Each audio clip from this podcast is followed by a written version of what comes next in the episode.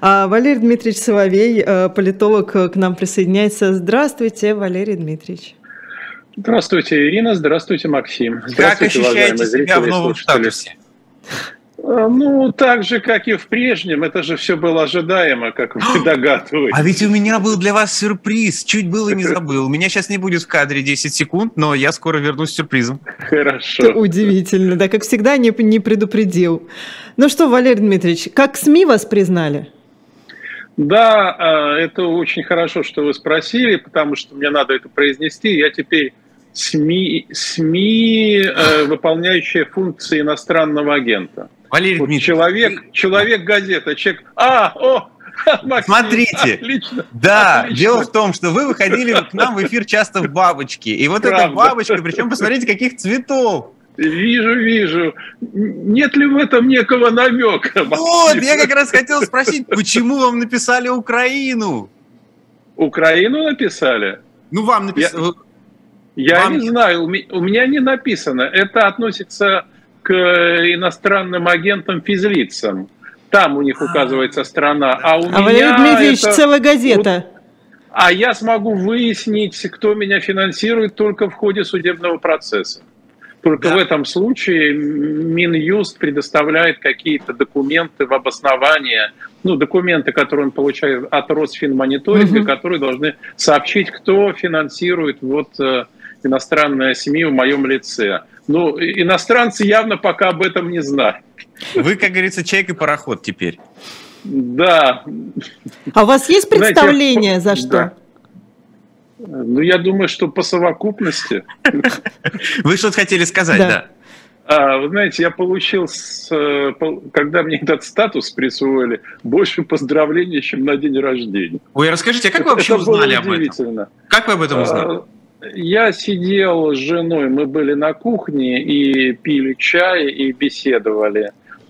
Вдруг зашел сын, он студент, участвует в муниципальных выборах, кстати, и сказал, папа, только что сообщили, что тебя признали иноагентом. Вот так.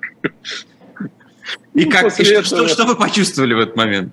Вы знаете, хотя этого ожидаешь, ожидаешь, все равно это новость не из числа тех, которые можно назвать приятной. Угу. Хотелось бы чуть-чуть отсрочить, потому что это все-таки создает э, некоторые сложности в жизни. Будете не хочу исполнять? сказать, что серьезные... Да, я буду вы, вы исполнять, поскольку я намерен оставаться в России, и для того, чтобы не подпасть под э, обстоятельства, связанные с невыполнением закона, да, его буду выполнять. Э, это составляет некоторые трудности, но я бы не сказал, что чрезвычайные. Угу. Валерий Дмитриевич, э, но э, тем не менее, вот вы сказали, таких вещей ждешь. Прошу прощения, может быть, что задаю да. этот вопрос, но когда было совершено убийство общественно опасным способом Дарьи Дугиной, да. А, какие-то вот э, патриотические, как некоторые принято говорить, я говорю, фашистские телеграм-каналы начали вставлять списки. Mm-hmm. Ну, надо, значит, отомстить. И туда начали включать вас. Да, я знаю. Объясни, ну, вот... что это такое? А, ну, это характеризует ум и нравственные качества тех людей, которые это сделали, они ничего себе вообще не представляют, поверьте, абсолютно ничего, никакого значения, никакой роли они не играют, никакого значения не имеют, на процесс принятия решений не влияют. Гораздо опаснее для меня было вызвать гнев других людей, и он проявился, потому что я около 10 суток находился Э, перед угрозой убийства. Около 10 суток э, мне пришлось пережить очень тяжелые дни. Не только мне, но и моей семье. Вы имеете в виду последние э, месяцы? Да, в августе. Это как раз все происходило в августе. Вы долго не Это выходили никак... эфир? Именно по этой причине я не выходил. Мне пришлось отказаться от этого. Я не мог выйти из дома. Э, мне пришлось быть очень разборчивым в еде и питье, меня предупреждали об этом. В общем, было не сладко. И это гораздо, поверьте, опаснее, потому что это вот были те люди, которые реально это могут сделать, и они имели на меня зуб. Да и сейчас, в общем, имеют. Угроза несколько отступила, но это не означает, что она исчезла. Вообще в России она вряд ли исчезнет. При этой власти, я имею в виду. Вы при этом собираетесь оставаться в России? Да, Я, это принципиальная позиция. Я говорю это без всякого вызова. Я чувствую себя ответственным перед своей совестью, перед людьми, которые мне доверяют. И если я говорю людям, объясняю, что как бы ни было ужасно, будет еще хуже, но это все-таки изменится к лучшему, и говорю, когда, согласитесь, это звучит убедительнее, когда я говорю об этом из Москвы. Я разделяю судьбу своего народа, нахожусь там, где находится мой народ. Хотя это место малоприятное сейчас, не буду скрывать. Но, тем не менее. Но, тем не менее, Москва как будто бы не замечает э, каких-то военных неудач. Салют и так далее. Так и в руководстве страны? Э, да нет, конечно. В руководстве страны царит атмосфера не растерянности даже, ну, отчасти растерянности все начиналось, вообще злости. Злости Верховного Главнокомандующего на военных, э, военных, в частности, Генштаба на Верховного Главнокомандующего, потому что это уже не просто неприязнь, я бы сказал, это уже взаимная ненависть. военные прекрасно знают, кого назначат виновными, ответственными за то, что произошло и происходит – на фронтах Харьковской области. И они считают, что в стратегическом поражении, в общем, все-таки виноват президент, насколько мне известно. Они считают, что он принял неправильное решение в одном случае, а в другом случае он не принимал тех решений, которые надо было принимать. В частности, решение о всеобщей мобилизации таки не было принято хотя они на этом настаивали, говорили, что без него не обойтись. Ну, вы понимаете, это известная ситуация, которая описывается формулой, что у победы много отцов, а поражение всегда сирота. Потом все-таки это еще не стратегическое поражение ни в коем случае. Я даже да, не имею в виду там формулы Министерства обороны, которые очень напоминают мне формулы другой стороны, о том, что перегруппировка э, с целью переброса. И, кстати, вы знаете, что самое любопытное, что несмотря на такую двусмысленность этой формулы, она точно выражает намерение военных. Они э, предлагали Верховному главнокомандующему добровольно самим в качестве жертвы, жеста доброй, жертвы доброй воли, жеста доброй воли покинуть и Херсон, покинуть Харьков и сосредоточиться исключительно в Донбассе исключительно, исходя из того, что человеческих ресурсов у российских вооруженных сил в настоящий момент не так уж и много. И теперь де-факто, наверное, это будет происходить. Это ни в коем случае еще не перелом в войне, но это может быть стать, может стать его началом. Да, в этом надо отдавать себе отчет. То есть сейчас стратегическая инициатива переходит в руки украинских вооруженных сил. Не перешла, но переходит. А Вероятность... Путин... Да. да, а Путин знает об этом, как вы думаете, о том, вот что происходило вчера? Да знает, конечно, поверьте, не надо считать его неосведомленным человеком. А, контрразведка военная, значит, ФСБ, они докладывают о том, что происходит, и он осведомлен лучше, естественно, любого автора телеграм-канала, и он осведомлен, наверное, даже лучше многих офицеров генерального штаба. Он представляет себе ситуацию, если надо ему, то он в деталях ее представляет. Я просто почему спрашиваю, как раз э, мы-то привыкли, что ему э, если и дают информацию, дают какую-то удобную для себя информацию, а эта информация для них как раз очень неудобная, чтобы ее давать. Ирина, а это вот видите, так было до 24 февраля, а после 24 февраля началась конкуренция ведомств потому что они хотят снять друг с друга ответственность. И если Генштаб, ну, Министерство обороны могут лакировать, то а, ФСБ в этом никак не заинтересован. Она как раз говорит правду, одну только правду, ничего кроме правды. Хотя э, в процессе подготовки этой специальной военной операции, ну, как вы знаете, эта информация была модифицирована. Я имею в виду та, которая поставлялась на стол президенту, клалась ему пятой, mm-hmm. пятой службой ФСБ. Из-за этого и были проблемы. Но в целом сейчас они дают э, не просто адекватную и точную, но очень подробную информацию включая настроение среди генералитета и офицеров. То есть он знает в подробностях, что эти люди о нем говорят и думают. И поэтому против многих из этих людей возбуждены уже уголовные дела, которые просто ждут своего часа. Когда надо будет наказывать, назначать виновных, даже не наказывать, а назначать. Потому что мы понимаем с вами, что ответственность за победу или поражение несет верховный главнокомандующий в первую очередь. В первую очередь. Угу. Так было всегда во всей эпохе. И снять с себя ответственность, сказать, что план был гениален, это, знаете, у Солертинского, э, подающегося музыковеда, была такая фраза. Он сказал, что все равно сказать, сперматозоид был красавец, а ребенок оказался уродом. Понимаете, да, аналогия, я думаю, уместная в данном случае. Ну, ситуация на самом деле, она плоха даже не столько в сугубо военном отношении, а сколько в морально-психологическом и репутационном. Важно понимать, что современные конфликты – это во многом борьба в медийном пространстве. И если Министерство обороны трое суток молчало российское, ничего не сообщало, просто ничего не сообщало, только под вечер оно сообщило вообще о существе происходящего, хоть и пользуюсь э, эфемистическими И такими формулировками, конечно, да. Да, эфемистическими в полном смысле. То откуда черпают информацию люди? С телеграм-каналов. Не только российских, но, естественно, украинских. Тем самым получается, что э, группа там энтузиастов, а может быть и не энтузиастов, действующих, э, ну вполне там скоординированно, допустим, с украинскими вооруженными силами, она формирует картину мира. Потому что отста... И обратите внимание, официальная российская пропаганда тоже молчала. Она выглядела растерянной. Она выглядела растерянной. То есть там, где нужна оперативность, оперативность, надо немедленно давать опережающую картину. Мы видели зияющее молчание. Просто зияющее. И оно само по себе многозначительное. То есть вот морально-психологическом, информационном плане это проигрыш более серьезный, чем, наверное, военный. И плюс реакция турбопатриотов, конечно. Ну, они считают, что это оскорбительно. Тяжелые бои, и в это время верховный главнокомандующий открывает самое большое в Европе колесо обозрения.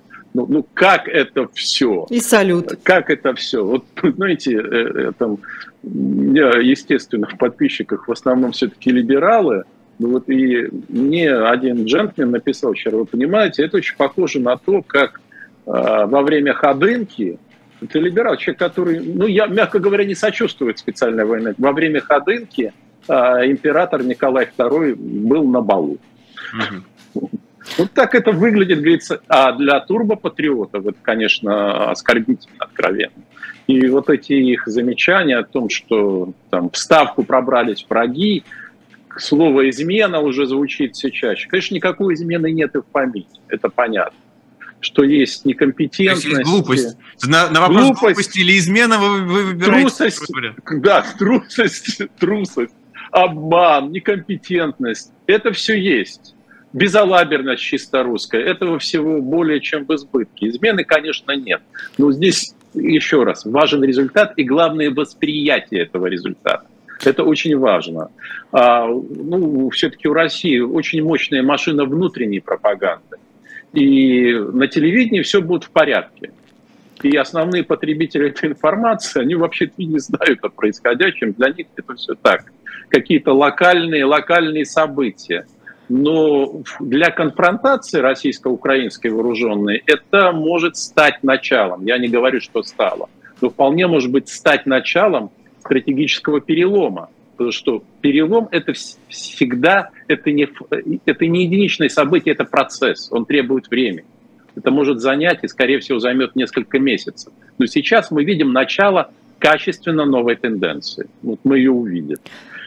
Валерий Дмитриевич, а чем нам грозит как аукнется вот это вот недовольствие у ультрапатриотов? Оно аукнется в первую очередь ультрапатриотов. надо понимать. Э, те, кто на прикорме, их заставят замолчать, скажут, что вы тут распространяете паникерские предательские настроения, а с остальными поступят в соответствии с законами военного времени, если ситуация будет ухудшаться. Если ситуация будет ухудшаться, то их заставят замолчать, причем могут заставить замолчать самым радикальным образом. Ну, это же довольно скажут, вот видите, серьезная... украинские диверсионные группы, вот видите, они, значит, проникли там в сердце России, угу. герои российской весны, подорван, э, или там э, снайпер его застрелил, что-нибудь в таком духе, или отравили у, у, украинцы его. подсыпали яду, там, не знаю, в молоко, которое он пьет, или в кофе, что-нибудь в таком духе. А, то есть а, вот правые, да, сейчас, они становятся для власти опаснее, потому что никакой либеральной позиции, откровенно говоря, ну, в публичном пространстве нет, как организованной силы. Ну и просто и быть сейчас не может, это понятно. А вот есть те, кто это все воспринял всерьез, те, кто счел, что это начало восстановления великой исторической России, кто, не питая никаких симпатий к Путину, они действительно не питают, вложился в это дело. Я имею в виду и морально инвестировал, и психологически, и свое время, и деньгами, и деньгами в том числе. И вот они видят такой афронт. Для них это, конечно, унизительно, позорно, и, их реакция, она может оказаться, знаете, очень действенной, когда с фронтов начнут возвращаться те, кто повоевал. Валерий, Здесь ну может, просто это, да, простите, Стрелков и его, я не знаю, там полмиллиона фанатов, подписчиков, подписчиков, конечно. Ну, это не фанаты. Нет, их, таких людей гораздо больше. Есть масса телеграм-каналов, мы просто там Z-каналов, там действительно много искренних людей. И Игорь Стрелков сам человек, безусловно, искренний и цельный. То есть э, я там нисколько не разделяю его взгляды, да, но я его лично знаю. Я знаю, что человек очень... Для России это большая редкость, когда вы видите человека принцип. Принципов, которые этим принципам следуют. Большая редкость очень. Но таких людей все же хватает среди э, этой аудитории.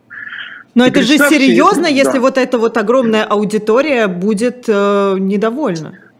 А, ну, видите, для того, чтобы справиться с аудиторией, надо заставить замолчать тех людей, которые выступают ее рупоры. Mm. Потому что само по себе недовольство не страшно, если нет массовых практик. Вот в чем, допустим, а, там, проблема для власти была с Навальным, с Яшиным, с Евгением Ройзманом – в том, что они способны призвать к каким-то массовым практикам, массовым действиям. Uh-huh. То есть они обладают, ну, Алексей Анатольевич обладал наибольшим в этом плане общественным авторитетом, наибольшей общественной легитимностью. Но у Ройзмана она совершенно точно есть. Не знаю, как у Яшина, думаю, тоже есть. То есть и если вы этих людей а, изолируете, да, то общество, оно остается без лидеров, а не только без политических, гражданских лидеров. Смотрите, как прессуют э, скажем, любое альтернативное мнение. Вот там новая газета, о себе я не говорю. Ну, mm-hmm. это все, вот, то есть э, все те, кто способны стать носителями, выступают носителями альтернативной точки зрения, они подвергаются астракизму, они подвергаются стигматизации, их пытаются выдавить, э, их пытаются изолировать, их пытаются заставить замолчать. Почему? Потому что власть прекрасно осознает для себя, что а, вот помните у Маяковского «Корчится улица без языка», угу. а, что без вот, а, призыва, без выражения ясных формулировок возможны какие-то локальные бунты, но невозможно организ... даже не организованное, а просто массовое движение. Власть это прекрасно понимает. И я думаю, что она, в общем, справилась с этой для себя потенциальной угрозой. И справится она с турбопатриотами. С ними она вообще может очень жестко пойти, Чрезвычайно жестко. Сочтя, что они для нее крайне опасны, потому что эти люди могут призвать к вооруженной борьбе. Вот это очень Именно, важно. да, ровно об этом я Они скажут, да. вот вы возвращаетесь с фронтов, вот вы с фронтов, а вам воткнули нож в спину. Mm-hmm. То есть такой мини-веймарский синдром. Вас предали. А, я не знаю, что испытывают те люди, которые находят, ну как, отчасти знаю, потому что кое-что мне пишут мои добрые знакомые. И в общем а, настроение у них очень похоже. Похожее на то, которое я вам сейчас описываю. Я имею в виду офицеров. Причем это старшие офицеры, это люди, имеющие в том числе военный опыт, участвовавшие в ряде там, локальных конфликтов. Ну, еще раз, это все только начало. То есть э, предвосхищать там темп изменений, да, окончать. Мы видим просто, что определяется тенденция. Ну, как она будет развиваться, не очень, с какой скоростью, точнее, не очень понятно. То есть Валерий, это про... точно не конец процесса. Да. да, простите, что я на два шага назад, но да. Вы сказали, что вот эти ультрапатриоты, э, которые всерьез воспринимают все это, они в да. это вложились. А какая была их мотивация? Вот дело ведь в том, что режим путинский, вот если мы проанализируем количество политзаключенных, там не либералы будут большинство. Там, ну, либералы, может быть, будут там 20%, может быть, 25%, а остальное это как раз те самые русские националисты. И у них были сроки больше, чем э, у кого бы то ни было. Ну, и хуже них только, наверное, Хизбут Тахрир, да, который там признан террористическим. Ну, там, наверное, чуть другая мотивация. Вы абсолютно правы, вы абсолютно правы, Максим. Да, начинали именно с националистов. Они получали первые такие людоедские сроки, людоедские наказания, они считались наиболее опасными. Но а, националисты, понимаете, проявили, проявили то, что можно назвать политическим прагматизмом. А, они сказали, что, мол, ну раз Путин там, выступает провиденциальным инструментом, вот история или Бог хотят возродить великую Россию, он стал ее инструментом мы тогда этот инструмент будем поддерживать. У них очень сильная идейная мотивация, очень у многих, не у всех. Есть люди совершенно беспринципные, они, так сказать, патриоты на содержании.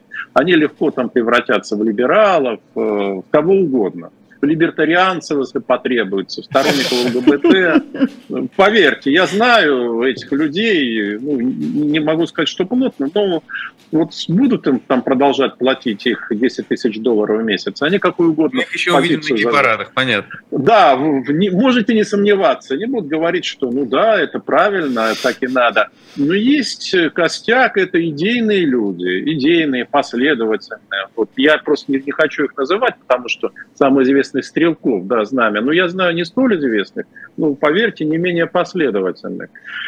И для них это не просто разочарование, они выразили свои эмоции словом измена и предательство. Это оскорбило их в их лучших чувствах. И э, они вот сейчас будут постепенно превращаться самого опасного врага режима, да, ну и из тех, кто остался. Ну еще раз повторю, у режима есть прекрасная возможность с ними справиться, есть опыт, есть инструменты. Все эти люди находятся под контролем ФСБ.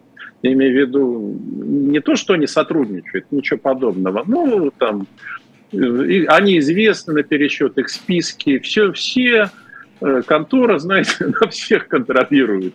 Я не хотел бы подать такую мегаломанию и в паранойю, ну, в общем, имею некоторые представления об этом, и это все очень, очень серьезно.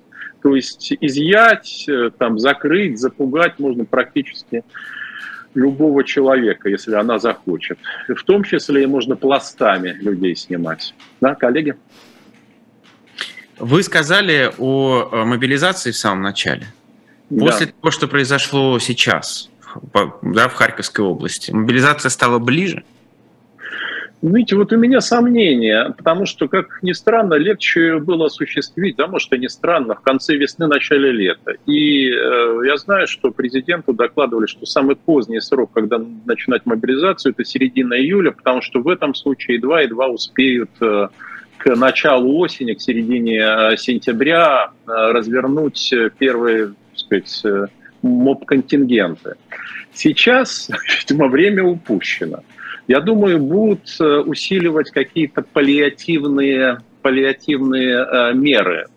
Ну, вот то, что гибридная, происходит. Гибридная мобилизация. Гибридная, гибридная, да, вот скорее. Потому что э, сейчас объявление мобилизации может вызвать большее политическое сопротивление, и даже не политическое, а человеческое, вот именно антропологическое.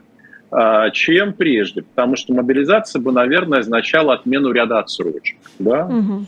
Давайте представим себе, я не думаю, что это коснулось бы студенческого контингента, но давайте себе вообразим на мгновение это, особенно в крупных городах.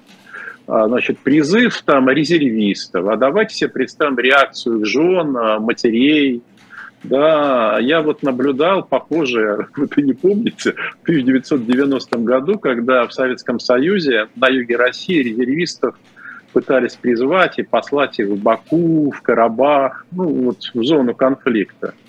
Вот вышли их жены, матери, и их не пустили. Это было, знаете, я помню репортажи, такое восхитительное зрелище, когда вот эти такие голосистые южные женщины в теле они, значит, и здоровые мужики, мужики стояли как телята, они, может быть, и пошли бы. А вот жены, жены и матери их не пустили. Да. Цепились, нет. Вот может быть такая реакция. Я думаю, Баби что бунт. именно по этой причине, да. Ну, одно э, дело ты за миллионами отправляешь, а другое дело бесплатно. Да, ну и за миллионами, понимаете, это очень рискованно. Э, как, как в этом фильме, срубить деньжат по-легкому-то не получается. Вот. Не та ситуация, это сейчас очень хорошо заметно. И э, вот э, число желающих поучаствовать в СВО из тех республик, откуда их было поначалу много, я имею в виду Калмыкия, Тува, Бурятия, некоторые, да, вот из этих республик, оно, насколько я знаю, и Хакасия часть, оно вообще значительно уменьшилось. Ну, так вот пишут телеграм-каналы, ну и судя по репортажам, которые мы видим, а, а, это соответствует тоже действительности, скорее всего. Так что людей-то не хватает. Валерий Дмитриевич, э, ну вот возвращаясь опять же к этому самому большому колесу, mm которое было открыто вчера, э, я правильно понимаю, что в целом общество действительно не затронуло вот то, что происходит сейчас в Харьковской области. Все хорошо, прекрасная маркиза. Да, Максим, вы абсолютно правильно это понимаете. Это то, что находится на периферии массового сознания включенных людей, э, не интересующихся вообще, да, потому что это интерес сродни наблюдению за компьютерной игрой, а именно включенных а, эмоционально включенных, переживающих, их очень мало. Об этом а, с обидой, скажем, пишут те же самые патриоты, что люди вообще не понимают, что там гибнут люди, гибнут наши солдаты, которые мужно сражаются. Общество старается от этого отстраниться. А, понятно почему. Потому что за полгода массированной пропаганды у людей уже выработалось э, вообще неприятие всего этого. И если посмотреть социологию, в частности, последнюю социологию еще одного иноагента Левады, то там э, следующее наблюдение, что Э, внимательнее всего следят за ходом СВО те, кому старше 55 лет, 55 плюс. Менее всего следят люди молодого и среднего возраста, потому что они живут другой жизнью. И здесь это уже, правда, я думаю, недостаток российского общества. У нас люди не склонны проводить и устанавливать простейшие причинно-следственные связи, что ухудшение их жизни происходит потому, что на Украине сейчас идет специальная военная операция. Они почему-то этих связей, ну не хочу сказать, что все, в значительной части не проводят. Для них это все равно отдельно. Вот жизнь, которая ухудшается по непонятным для них причинам, но они, тем не менее, суеверно надеются, уже не верят, но надеются, что она вдруг как-то чудодейственно улучшится. И вот то, что происходит в телевизоре – или они читают там ну, люди помоложе, да, телеграм-каналы. Но это отстранено. Это, я знаю, что это очень кощунственно звучит по отношению к украинцам, но этот конфликт русскими не интернализован. Он не находится внутри. Это очень важно понимать. И интернализации, с моей точки зрения, не будет. Это нечто похожее на афганскую войну, mm-hmm. которую вел Советский mm-hmm. Союз. Да. Это там. Это находится там. Да, мы что-то знаем, что-то слышали, там вот знакомый кто-то, у знакомых знакомых там кто-то погиб, а кто-то вернулся, но никакой включенности э, нет. Я хочу сказать, что включенность общества во время чеченских войн была выше. Она была выше, особенно во время Первой мировой войны, э, Первой чеченской войны, прошу прощения. Эмоциональная включенность. Возможно, потому что это происходило на нашей территории. Да. да, возможно, потому что там было много срочников. Ну, так немного, а вообще почти исключительно срочников. Что сейчас отношение такое, знаете, утилитарное. Но вы же сами подписали контракт. Вы же сами пошли туда. Что, какие проблемы-то? Идите. Вы захотели деньжат по-легкому срубить? Или у вас там патриотические мотивы? Есть и такие люди. Вот. Какие к нам-то претензии? Мы хотим жить своей жизнью. Вот день города, солнце в Москве. Будем наслаждаться. Да, это для тех, кто находится там, это выглядит чудовищно, кощунственно. Но я, в общем, понимаю, почему так ведет себя российское руководство. Оно хочет показать, что ну, ничего не происходит. Ну, все нормально, ситуация под контролем. Я не знаю, я не, возможно, с точки зрения влияния на общество это даже правильно. Общество видит, что ничего. Но для тех, кто активен, активен, это всегда меньшинство. Это выглядит совершенно иначе. И мы уже в первой части нашей Это беседы оскорбительно, да, это абсолютно. Валерий Дмитриевич, а вот оскорбительно, те, которые, минимум непонятно, угу. да. Да, вот да. те, кто вовлечены, те, кто занимают какую-то позицию, хоть по одну, по другую сторону, если посмотреть, что происходит в соцсетях, там, в Фейсбуке, в Твиттере, э, это такое ощущение футбольного матча. Боление за свою сторону с какими-то вот улюлюканьем, кричалками и так далее. Так всегда было или это что-то новое? Э, я думаю, что так было не всегда. А, я не берусь сравнивать. Ну, нет, какой-то личный опыт у меня все-таки есть. Понимаете, а, компьютер, он очень много изменил восприятие реальности. И компьютерные игры, и а, эффект присутствия. Дело в том, что компьютер, и, там, YouTube, благодаря роликам, все эти там, телеграм-каналы, они обеспечивают вам эффект личного присутствия, обеспечивают. Но при этом вы находитесь в безопасности и происходит э, девальвация э, таких понятий, как жизнь и смерть.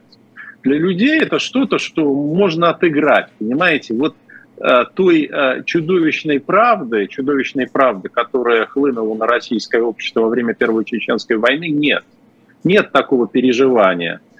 Я думаю, что психолог, наверное, ответил бы лучше, особенно психолог, я знаю таких, которые изучают там, влияние а, вот этой новой реальности виртуальной на сознание людей.